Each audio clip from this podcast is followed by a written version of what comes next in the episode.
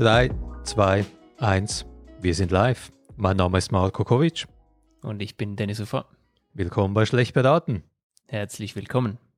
Dennis, wir haben es bis zur Folge 3 geschafft. Nicht schlecht. Viele haben daran gezweifelt, einige gehofft, dass wir es nicht weiter schaffen, aber es geht weiter. Es muss weitergehen.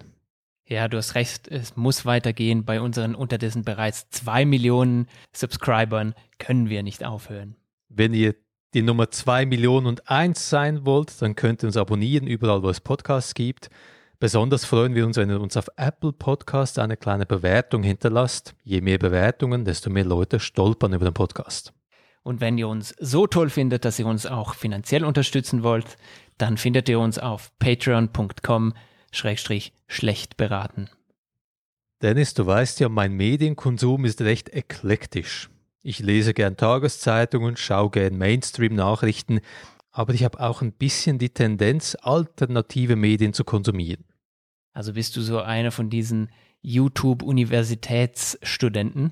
Ich würde sagen, ich bin schon ein Abgänger. Ich bin so lange an der YouTube-Uni dabei. Du bist ein, ein YouTube-Alumnus. Genau. Oh, das klingt bedrohlich. Und ich wollte letztens zu meinem Lieblings-YouTube-Kanal zu KenFM gehen.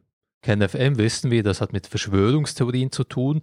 Da wollte ich schauen, ja, was läuft so Neues dort? Und da habe ich mit Schrecken festgestellt, der Kanal ist weg. Was, der ist weg? Wo ist der hin? Der ist tatsächlich gelöscht. YouTube hat durchgegriffen. KenFM ist gesperrt. Das ist ja Zensur, Zensur im Internet. Das ist in der Tat genau die Interpretation, die auch Ken Jebsen hat. Ken Jebsen, das ist der Kopf, das Genie hinter KenFM. Und der hat gefunden, nein, das geht gar nicht, Zensur, ich gehe juristisch vor und alle Videos sind weg. Und hat er etwas erreicht? Noch nicht, aber zum Glück sind alle Videos auch auf KenFM verfügbar. Diese Trouvaille an Wahrheiten, die bleibt uns weiterhin erhalten. Also darfst du weiterhin die subjektiven Wahrheiten à la Ken Jebsen als tägliches Brot auf seiner Webseite konsumieren? Die alternativen Fakten, die darf ich weiterhin genüsslich verzehren. Es ist aber interessant, diese Causa KenFM, das ist jetzt explodiert, weg von YouTube, das war sein wichtigster Kanal.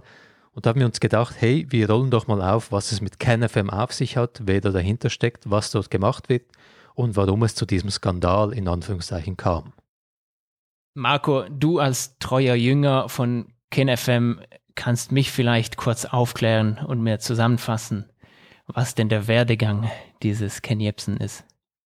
Ken Jebsen ist ein Journalist, ein Reporter, ein Moderator, der seit den 1980er Jahren im Rundfunk tätig war.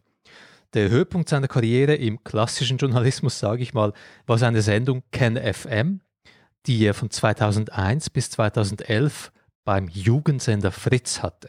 Fritz, das ist ein Sender, den gibt es, glaube ich, heute noch, gehört zum RBB. Und seine Sendung damals schien recht ja, beliebt zu sein. Also KenFM, das hatte so ein bisschen Kultstatus in der Region.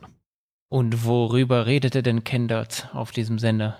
War das auch schon Verschwörungsgeschwätz oder? Nee, das war eigentlich sehr, sehr bunt gemischt, sehr viele Themen, auch Wissenschaftskommunikation, also sehr seriös. Aber mit der Zeit hatte Ken Jebsen offenbar andere Interessen. Und 2011 kam es dann zum Bruch mit dem RBB mit Fritz. Warum? Er hat eine sehr komische E-Mail an einen Hörer geschickt, wo er sich mit ihm offenbar darüber gestritten hatte, was es unter anderem mit dem Holocaust auf sich hat. Ja, dieses E-Mail habe ich gesehen, das hast du mir geschickt. Das liest sich äußerst wir. Ich lese mal kurz eine Passage vor. Sie brauchen mir keine Holocaust-Informationen zukommen zu lassen. Ich habe mehr als Sie. Ich weiß, wer den Holocaust als PR erfunden hat. Der Neffe Freuds, Burney. In seinem Buch Propaganda schrieb er, wie man solche Kampagnen durchführt. Goebbels hat das gelesen und umgesetzt. Also diese E-Mail liest sich äußerst wir. Es ist schon mal auffällig, es ist alles klein geschrieben, es hat überall Punkte nach halben unfertigen Sätzen, es hat kaum Kommas und wenn, dann sind die Kommas am falschen Ort. Mhm. Es ist ganz wir und man hat den Eindruck auch ganz hektisch zusammengeschrieben. Ich, ich hatte auch beim ersten Durchlesen Mühe, da einen roten Faden mhm. in diesem wirren E-Mail zu finden. Er wurde dann entlassen, der Ken Jebsen, weil das bisschen nach ja, Holocaust-Leugnung oder, oder, Relativierung klingt. Wohlwollenderweise muss man sagen, das ist so wir richtig verstehen kann man nicht, was er damit gemeint hat, aber jedenfalls war das too much für den RBB. Sie haben gesagt, KenFM, nein danke. Doch KenFM ist damit nicht gestorben, ganz im Gegenteil. Der Ken Jebsen hat das als Solo-Projekt weitergeführt. Und dann wurde das Ganze, wurde die Marke, wurde Ken Jebsen als Person richtig bekannt, um nicht zu sagen berühmt.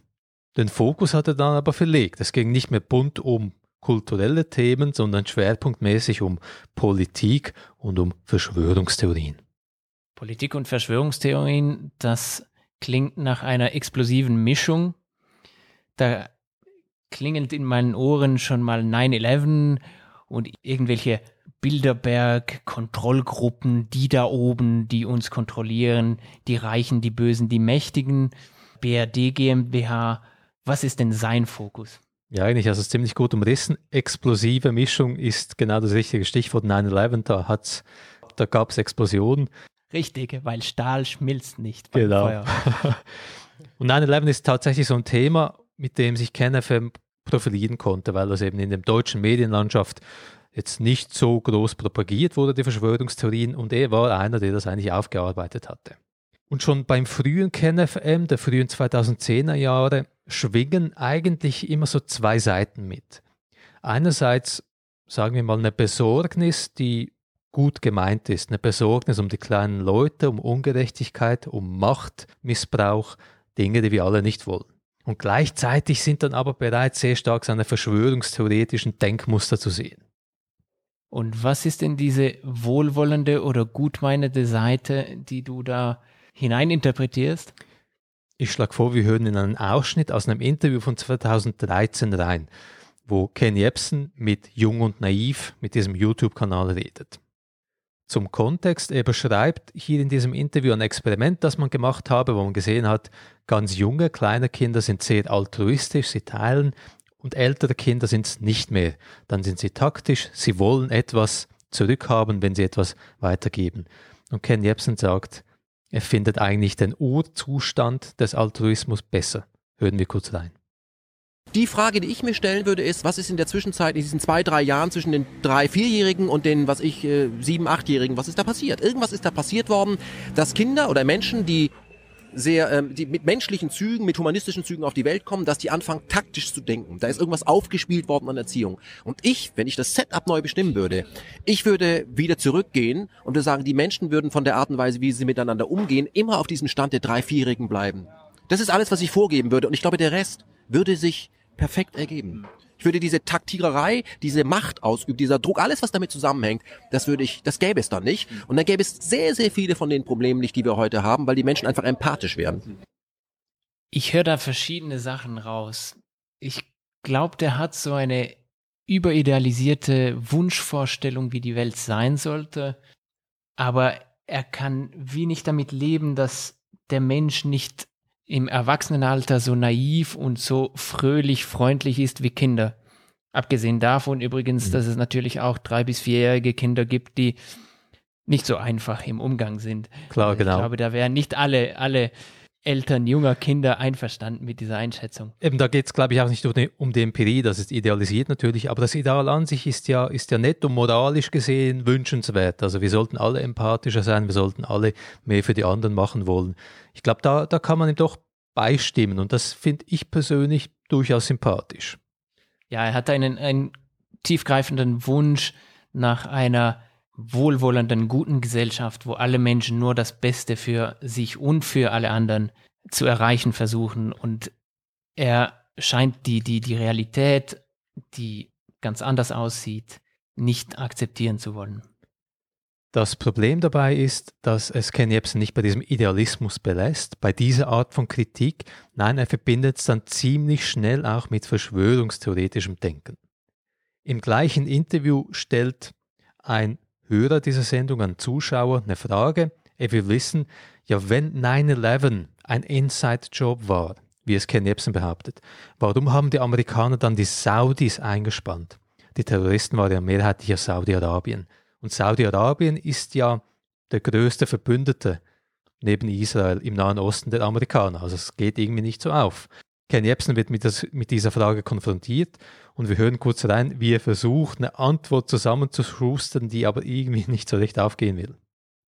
Das ist eine Frage, die sehr, sehr gut ist, aber die Antwort darauf ist extrem komplex. Ich versuche Kannst es kurz? Ich versuche es mal einfach zu machen. Es gibt keine Freunde in der Politik. Es gibt nur Menschen, die ähnliche Interessen haben. Und ein schönes altes Sprichwort heißt ja, die Hand, die ich dem Feind nicht abschlagen kann, muss ich zum Gruße ergreifen. Das ist ein iranisches Sprichwort. Was bedeutet das? Wenn mir ein Gegner überlegen ist, umarme ich wie einen Freund. Wenn ich aber jemanden habe in der Region und einen weiteren habe und den weiteren, den finde ich scheiße und der, den ich da auch relativ scheiße finde, finde ich gemeinsam scheiße, dann sind wir gemeinsam gegen den, bis der weg ist. Das, das, das ist das, was die Saudis machen. Die Saudis wie Katar sind ja keine Demokratien. Wir schicken den Panzer und alles ja nicht, weil die Demokratien sind, sondern weil wenn zwei sich streiten, freut sich der Dritte. Und die amerikanische Politik lebt davon, sich immer die richtigen Freunde auszusuchen, um in diesen ganzen Regionen Zwist zu sehen. Warum? Wenn Saudi-Arabien als ein sehr ölreiches Land sich mit den anderen verbünden würde und es käme dort praktisch so eine Art ähm, äh, Revolution dahingehend, dass das Öl beim Volk bliebe, dann käme ich nie wieder so billig an das Öl ran. Also sage ich, hör zu, ich hole mir eine korrupte saudische Regierung, die unterstütze ich, den schicke ich die Panzer nicht wegen den Nachbarn, sondern wegen der eigenen Bevölkerung und dafür verkaufen die mir billig das Öl und dafür werden sie in, in Reichtum erstickt. Mhm. Ich korrumpiere eine Gesellschaft. Die Saudis sind in der Region die korrupteste Gesellschaft, die es gibt, die Saud-Familie und mit denen mache ich jegliche Geschäfte und die Saudis mit allen anderen, die auch korrupt in der Region sind, investieren ihr Geld überall, wo sie dafür Zinsen bekommen. Aber im eigenen Land sagen sie, das ist total böse mit Zinsen. Aber sie selbst geben ihr Geld an der Wall Street aus. Das, das ganze politische Geschäft ist eine gigantische Farce. Es ist einfach intrigant bis, bis zum Get-No. Die Leute haben Machiavelli gelesen, aber sie haben das, was er geschrieben haben, falsch verstanden. Das war keine Empfehlung. Das war eine Warnung. Wer, wer ist Machiavelli? Italiener, ist schon tot. Dennis, hast du verstanden, was er, was er meint? Also Marco, ich, ich fasse mal kurz zusammen. Böse Menschen, gute Menschen, Krieg, Waffen, Exporte, Importe, Öl, Nahosten, Mittlerosten etc. Länder, die sich gern haben, nicht gern, das ist alles Theater, Schauspiel, Krieg, Frieden, Tolstoi, Machiavelli und so weiter. Und die eine Hand wäscht die andere, die andere erhebt sich und schlägt sich runter und ich schlag dich, er schlagt mich, ich schlag dich zurück. Und darum war 9-11 ein Inside-Job. Genau. Das ist wirklich ein perfektes Bilderbuchbeispiel von Ken Jebsen hier, wie sein verschwörungstheoretisches Denken funktioniert. Man schustert sich irgendwie unglaublich komplexe Fantasiekonstrukte zusammen, um elementare Logik, elementare Argumente nicht beachten zu müssen. Also es ist schon, es ist schon beeindruckend, welche, welche Umwege und Kurven der mit seinen mhm. Gedankengängen und dann Sprünge macht, mhm. um irgendwie dieser Frage, die ziemlich direkt und simpel war, auszuweichen. Was man ja auch schön gesehen hat, Kenny Epson ist rhetorisch, sage ich mal, wirklich begabt. Er kann sehr schnell reden, relativ deutlich reden, zum Anhören ist es angenehm, aber es geht eben so schnell, dass man gar nicht mehr nachkommt mit dem Denken. Da werden in Sekunden zack, zack, zack, Argument für Argument für Argument rausgeschossen, die zwar völliger Quatsch sind, aber es kommt so schnell so viel, dass man gar nicht mehr nachkommt mit der Kritik. Also das ist natürlich zu diskutieren, ob das jetzt rhetorisch begabt ist oder einfach ein fauler Trick, weil grundsätzlich, mhm. ich würde sagen, die Voraussetzung, wenn du jemanden als rhetorisch begabt bezeichnen willst, ist, dass dieser auch deutlich und verständlich vermitteln kann, mhm. was er sagen will und nicht einfach schnell redet und so klingt, als würde er was Schlaues sagen. Stimmt. Das ist jedenfalls so die Grund, Tragödie, sagen wir mal, von Ken Jebsen. Einerseits hat er hehre Motive, er will die Welt besser machen, besser sehen. Andererseits stülpt er diesen Motiven seinen verschwörungstheoretischen Duktus auf. Quasi des Dramas erster Akt. Marco, wie geht's im zweiten Akt weiter? Über die Jahre ist KenFM gewachsen, hat sich professionalisiert als Online-Plattform, hat immer mehr YouTube-Videos gemacht, professionelle YouTube-Videos, auch weitere Moderatorinnen und Moderatoren reingeholt. Aber richtig, richtig explodiert ist KenFM jetzt in der Coronavirus-Pandemie. Was ist denn da passiert? Der Ken Jebsen hat zwei Videos gemacht, eines aus April, eines aus Mai 2020, die viral gingen, mit denen er Leute erreicht hat, die wahrscheinlich nicht zu seinem Stammpublikum gehören. Das erste Video ist Gesicht zeigen. Das zweite Video ist Gates kapert Deutschland. Gesicht zeigen, das war auch sehr speziell. Dort hat er sich als Joker angemalt, als Batman und fast eine Art Performance Kunst dargeboten, die aber halt voller Quatsch und Verschwörungstheorien war. Also richtig strange. Bei Gesichtszeigen wird zum Beispiel schon früh im Video am Anfang behauptet von Ken Jebsen, dass in Deutschland jetzt wieder Faschismus herrsche. Ist das nicht lustig, ne? Da reißen sich unsere Großeltern den Arsch auf, ja, damit so etwas wie Faschismus nie wieder passiert und äh, basteln am Grundgesetz. Und in drei, vier Wochen ist alles vorbei einfach begraben. Ich meine, wir Deutschen haben das Recht auf Widerstand, aber das müssen wir uns von oben genehmigen lassen. Wir haben einfach gar nichts verstanden. Das war im April, wohl einige Wochen nach, den, nach der Einführung der ersten Maßnahmen gegen die Corona-Pandemie. Genau. Äh, das scheint sein Zusammenhang zu sein. Also es werden Maßnahmen eingeführt, um eine neue bedrohliche Pandemie einzuschränken. Und er springt direkt zum Faschismus. Das ist so der Grundtenor in diesem Video. Von oben kommt jetzt die neue Diktatur, all diese Maßnahmen, der Lockdown damals, die sind faschistisch, die sind autoritär, wir müssen uns dagegen wehren. Wenn es aber nur bei dieser Art von Kritik bliebe, könnte man sagen, gut, er, er baut sich da ein Schloss aus Fake News zusammen, aber er behauptet dann noch Dinge, die so weit hergeholt sind, die ohne Zusammenhang sind, dass man sie wirklich nur noch am Kopf kratzen muss. Zum Beispiel behauptet er ziemlich überzeugt, dass man mit der Coronavirus-Impfung, die es damals noch nicht gab, Leute unfruchtbar machen soll, beziehungsweise ihre Fruchtbarkeit kontrollieren soll. Hören wir kurz rein. Okay. Also was passiert denn da? Was haben wir denn da in die Venen? Ich meine, ist, es, ist das so wichtig? Ist es so wichtig?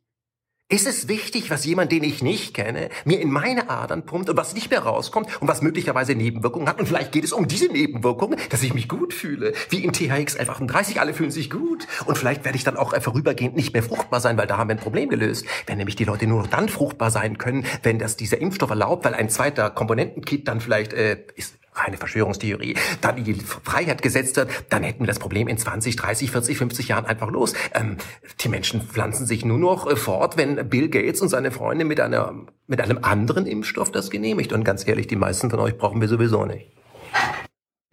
Also da baut sich da ein ziemliches Luftschloss aus maßloser Übertreibung und Paranoia. Was wird denn, was ist denn seine Überzeugung? Was wird denn da in die Venen der Leute gespritzt?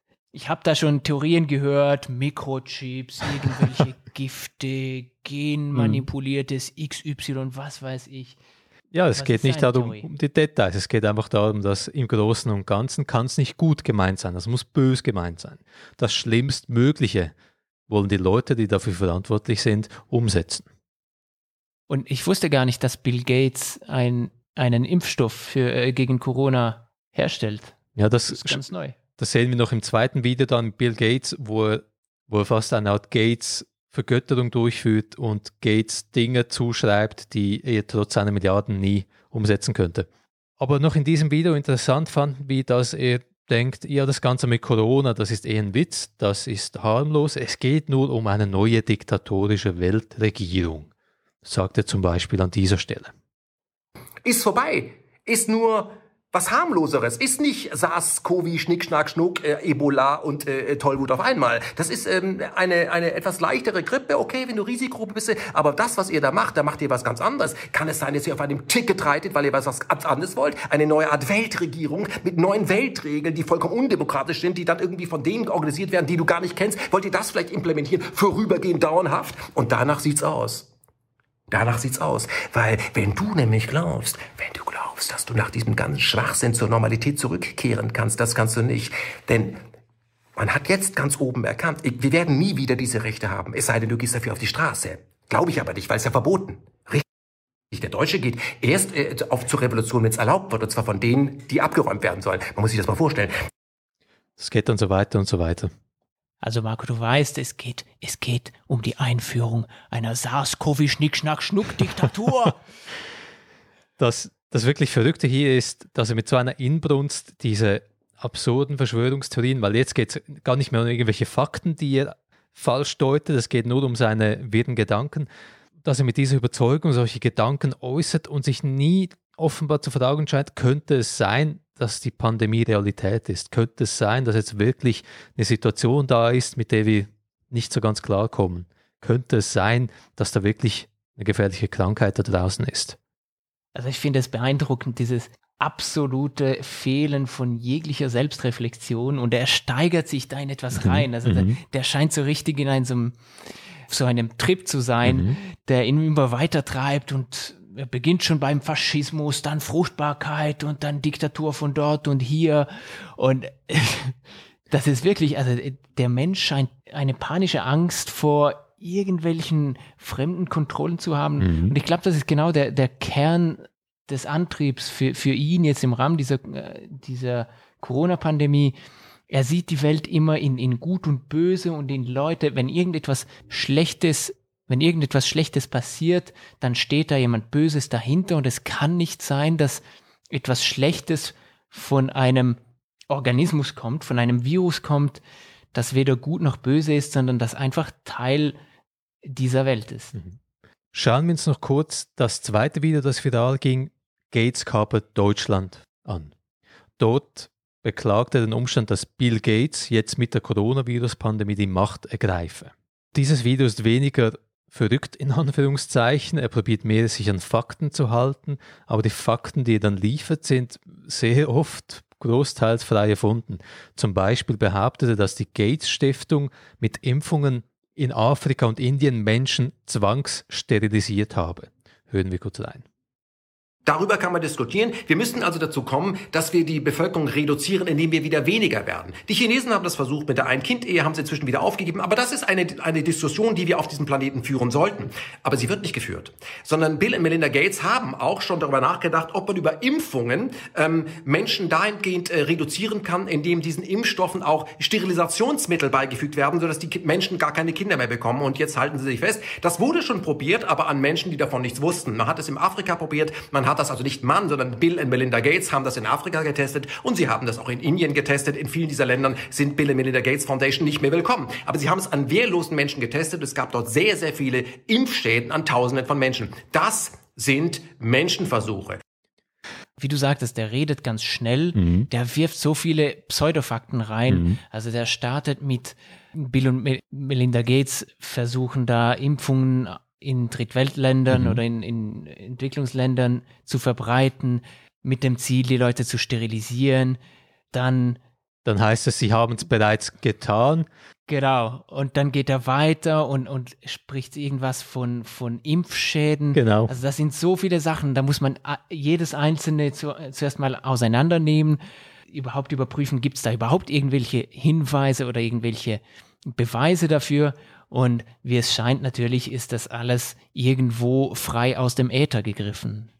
Bezeichnet auch in diesem Video ist, dass er Bill Gates beschuldigt, Eugenik zu betreiben, also das, was auch die Nazis gemacht haben. Hören wir kurz rein. Und das erinnert mich doch ganz, ganz stark an die, ähm, ja, an, an 100, vor 120 Jahren gab es einen ganz starken Trend auch auf diesem Globus, einen Euthanasie-Trend. Man wollte auch das, ähm, das Leben, was behindert ist, irgendwie loswerden. Man bezeichnet es dann relativ schnell als unwert. Auch dahinter steckt die Idee, die Menschen zu retten. Und wo ist das gelandet? Das landete am Ende in Auschwitz. Und vor genau dieser Situation stehen wir heute, dass nämlich ein Ehepaar und ein paar Geldgeber im Hintergrund sich überlegen, wie muss die zukünftige Menschheit gestaltet werden, damit sie in deren Konzept passt. Und wir, wir sind quasi im Weg und deswegen kapert man äh, kapert man ähm, äh, hier unsere Regierung und auch andere Regierungen und ähm, äh, zwangsumarmt sie. Genau, Marco. Kannst du dich an den, an den Großunternehmer äh, Dölfi und Blondi erinnern, die mit ihren großen Geldern zuerst den Eindruck vermittelten, dass sie eine wohltätige Organisation führen, ganz viel Forschung betreiben und dann plötzlich Konzentrationslager eröffnet haben. Genau. Das war ja damals die große Überraschung im Zweiten Weltkrieg. genau, niemand hätte es erwartet. Aber es ist schon wirklich Was für ein Schwachsinn. faszinierend, dass er auf solche Ideen kommt, dass er diese Gedankengänge überhaupt hat.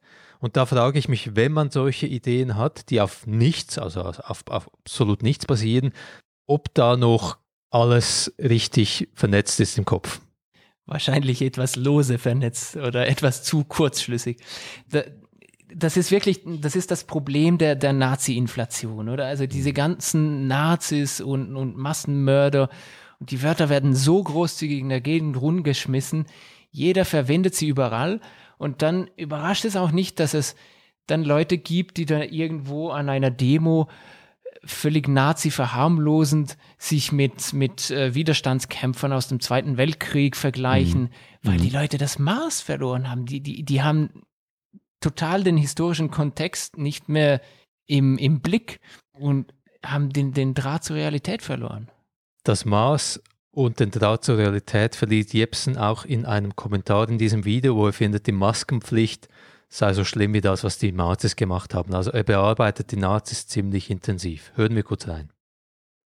Wir haben in Deutschland dieses große Problem, dass wenn etwas gesetzt ist, wir das schon zweimal durchgezogen haben. Es gab für all diese, es gab für, für Auschwitz gab es Gesetze und es gab für die Schießbefehle und das, was wir uns in der DDR gegenseitig angetan haben, gab es immer auch Gesetzesvorlagen. Und wir sind dem immer mitgegangen. Und wir sollten jetzt beim, beim dritten Mal dem nicht mitgehen. Denn das führt uns total in die Versklavung und wir sollten die Leute bei, mit, mit benennen, die das tun. Das sind keine Regierungsvertreter, die uns vertreten. Das sind Menschen, die die amerikanische Elite oder äh, die Pharmaindustrie oder wen auch immer äh, vertreten. Und diesen Leuten sollten wir in den Arm fallen. Ja, es gab also bei den Nazis in der DDR Gesetze, die waren schlecht. Darum ist auch alles, was mit Corona zu tun haben, genauso schlecht wie das bei den Nazis und in der DDR. Ähm, genau. Okay. Danke für die, für die Klärung. Ist auch ein schönes Beispiel für die verschwörungstheoretischen Gedankengänge bei KenFM. Man überlegt sich gar nicht, was ist denn der Inhalt von Gesetzen? Ja, sind die moralisch gerechtfertigt oder nicht? Will man etwas Gutes oder etwas Schlechtes erreichen? Nein, man macht einfach die Analogie, das Gleichnis, Gesetz, ich finde es nicht gut, was ist auch nicht gut, Nazis, also genauso schlimm. Es ist ein äußerst oberflächlicher Gedankengang, der total ins Leere führt. In der Coronavirus-Pandemie war KenFM als Plattform allgemein sehr, sehr aktiv. In den letzten Wochen und Monaten fällt uns auf, dass Ken Jebsen sehr stark auf Junk Science umgeschwenkt ist. Die klassischen Verschwörungstheorien gibt es natürlich immer noch, aber er verbreitet in letzter Zeit sehr viel medizinische, biologische, virologische Desinformation. Zum Beispiel in einem Gespräch mit Wolfgang Wodak im November 2020. Wolfgang Wodak, der hat auch eine gewisse Berühmtheit erlangt in dieser Pandemie mit einem viralen Video relativ früh. Er ist ehemaliger SPD-Politiker und Arzt, also einer vom Fach. Er war meines Wissens Pneumologe, ist auch schon seit einiger Zeit nicht mehr im Beruf, aber äußert sich zu einem sehr aktuellen Thema wie der Experte der ersten Stunde. Zum Beispiel meinte in diesem Gespräch mit Ken Jepsen, dass sich alte Leute dem neuen Coronavirus aussetzen sollten, weil dadurch ihr Immunsystem trainiert wird. Lassen Sie uns über die Risikogruppe äh, sprechen. Ähm, man kann nicht pauschal sagen, dass Menschen, die älter sind, Risikogruppe sind.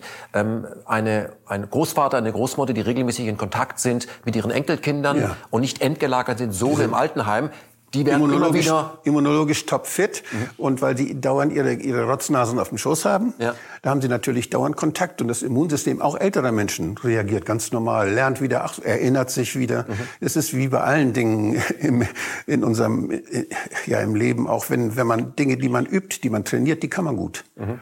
Und wenn man jetzt lange nicht mehr auf den Berg geklettert ist, nicht? und früher mal immer auf den Berg geklettert ist, wenn man dann wieder anfängt, dann ist man schnell aus der Puste und das strengt einen an. Und das kann für einen alten Menschen auf so einen Berg zu klettern, kann lebensgefährlich sein plötzlich für seinen Kreis. Das heißt aber, wenn er aber trainiert ist, macht ihm das nichts, wenn er langsam trainiert, wenn er es wenn es übt.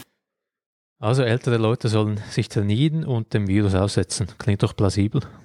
Ja, genauso plausibel wie die Aussagen zu man solle sich nicht impfen lassen, denn wenn man die Krankheit durchmacht, dann ist das viel besser, weil das Immunsystem wird trainiert. Das ist ja genauso schwachsinnig. Also wir würden niemandem mehr sagen, ja, du solltest Polio besser durchmachen, das ist besser für dein Immunsystem. Na gut, wenn du dann ein gelähmtes Bein hast, dann ist das schade, aber dafür ist das Immunsystem gekräftigt. Genau auf diesem Niveau ist, ist seine Argumentation. Und, und ich denke, der, der, Voga, der Wodag ist so ein klassisches Beispiel für das, was ich den, den Morbus Emeritus nenne. Also die, die, die Krankheit, es war nicht emeritierter Professor oder sowas, aber die Krankheit des, des ähm, pensionierten, aus dem medizinischen Bereich kommenden Arztes oder Ärztin, die nach der Pensionierung plötzlich bemerken, dass sie nicht mehr so relevant sind, sie sind nicht mehr jeden Tag in ihrer Praxis mhm. oder in ihrem, ihrem Arbeitsplatz und helfen Patienten und wünschen sich aber, dass sie doch noch Ansprechperson Nummer eins für die Sorgen ihrer Kundschaft, ihrer Patientenschaft oder eben der Öffentlichkeit sind. Und da hat sich der Wodag eine ganz schöne Nische gefunden. Hören wir uns noch ein, zwei weitere Highlights aus diesem Gespräch an. Zum Beispiel besteht der Wolfgang Wodak immer noch darauf, dass das neue Coronavirus in Tat und Wahrheit gar nicht neu sei. Das habe es immer schon gegeben. Das Einzige, was jetzt anders ist, wir schauen danach, wir schauen auf das Virus. Hören wir kurz rein. Und da kann man die Kurven jedes Jahr sehen beim Robert-Koch-Institut. Und die konnte man auch im letzten Winter sehen. Und die waren genauso wie sonst.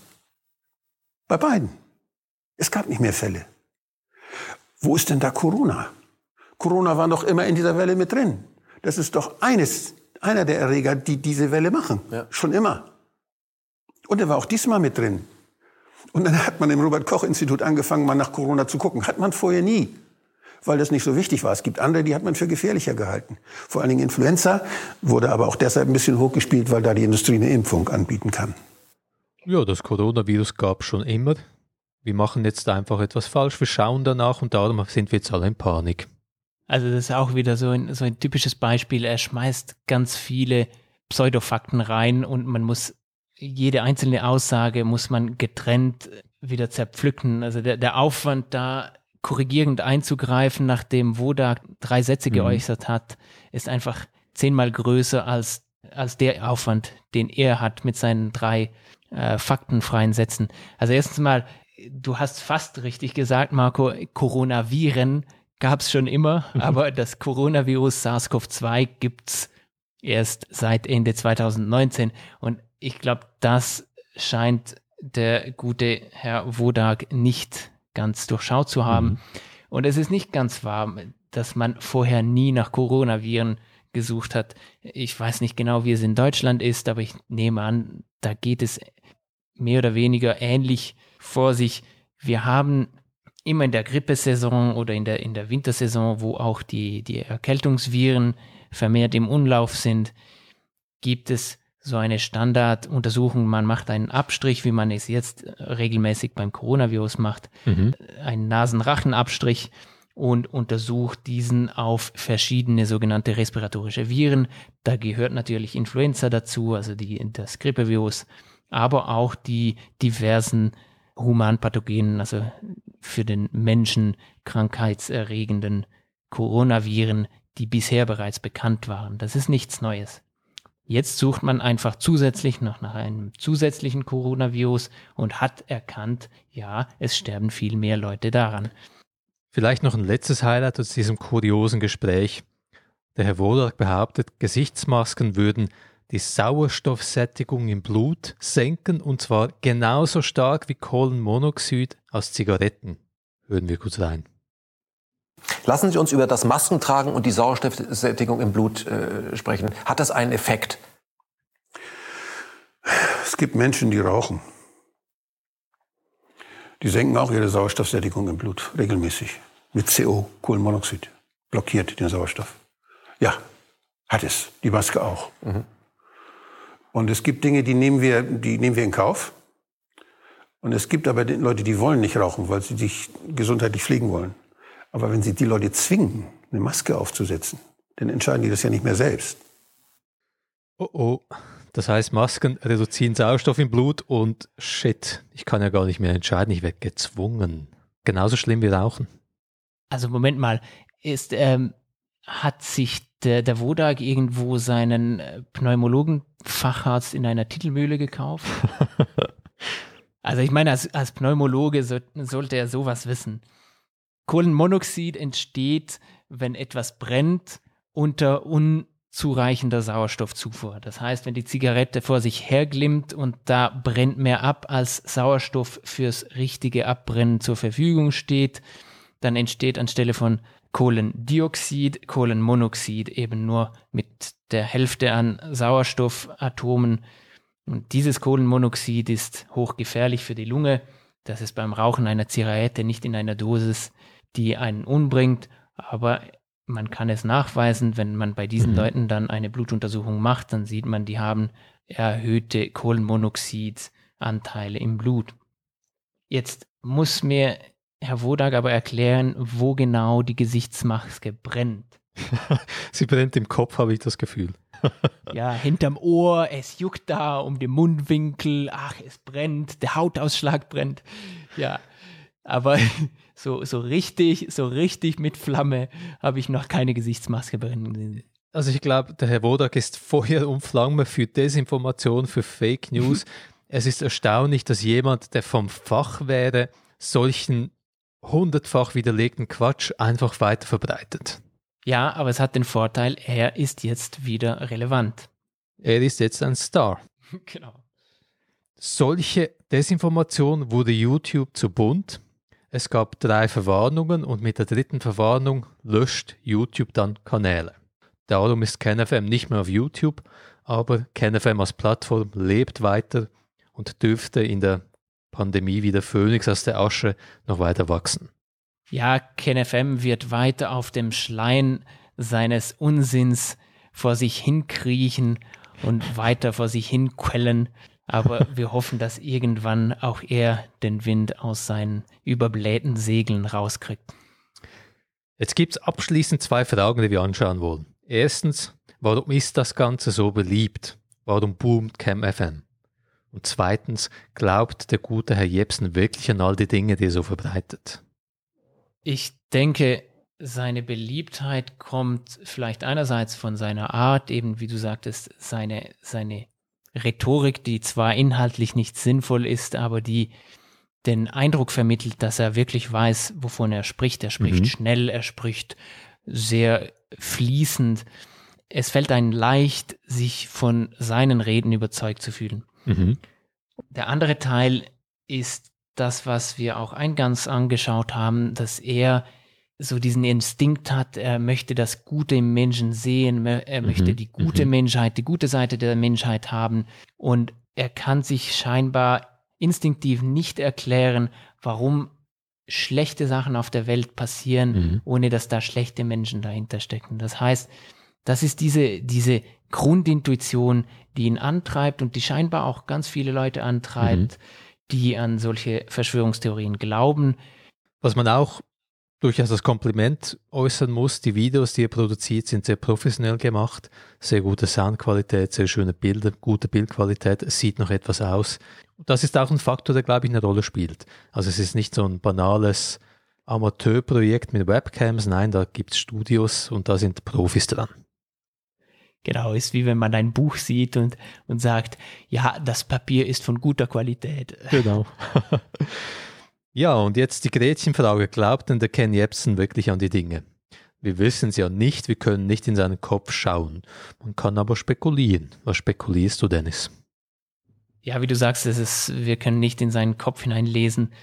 Ich denke, auch wenn er es nicht glaubt, er wird es nie öffentlich zugeben, mhm. denn seine ganze Existenz hängt daran. Mhm. Möglicherweise glaubt er schon einen kleineren oder größeren Teil davon und hat dann auch irgendwelche unbewusste Mechanismen, die ihn ganz stark daran hindern, auch in irgendwelcher Art selbstreflektiert zu sein und mhm. zu hinterfragen, ob das, mhm. was er hier tut, wirklich der Wahrheit entspricht. Ken Jebsen ist eine Figur in der Öffentlichkeit. Sie besteht zu 100 Prozent aus diesen Verschwörungstheorien, aus diesem Duktus, der ihn eben groß gemacht hat. Und wie du sagst, daran zweifeln, daran rütteln, das macht für ihn keinen Sinn. Vielleicht ökonomisch, aber vor allem auch psychologisch nicht.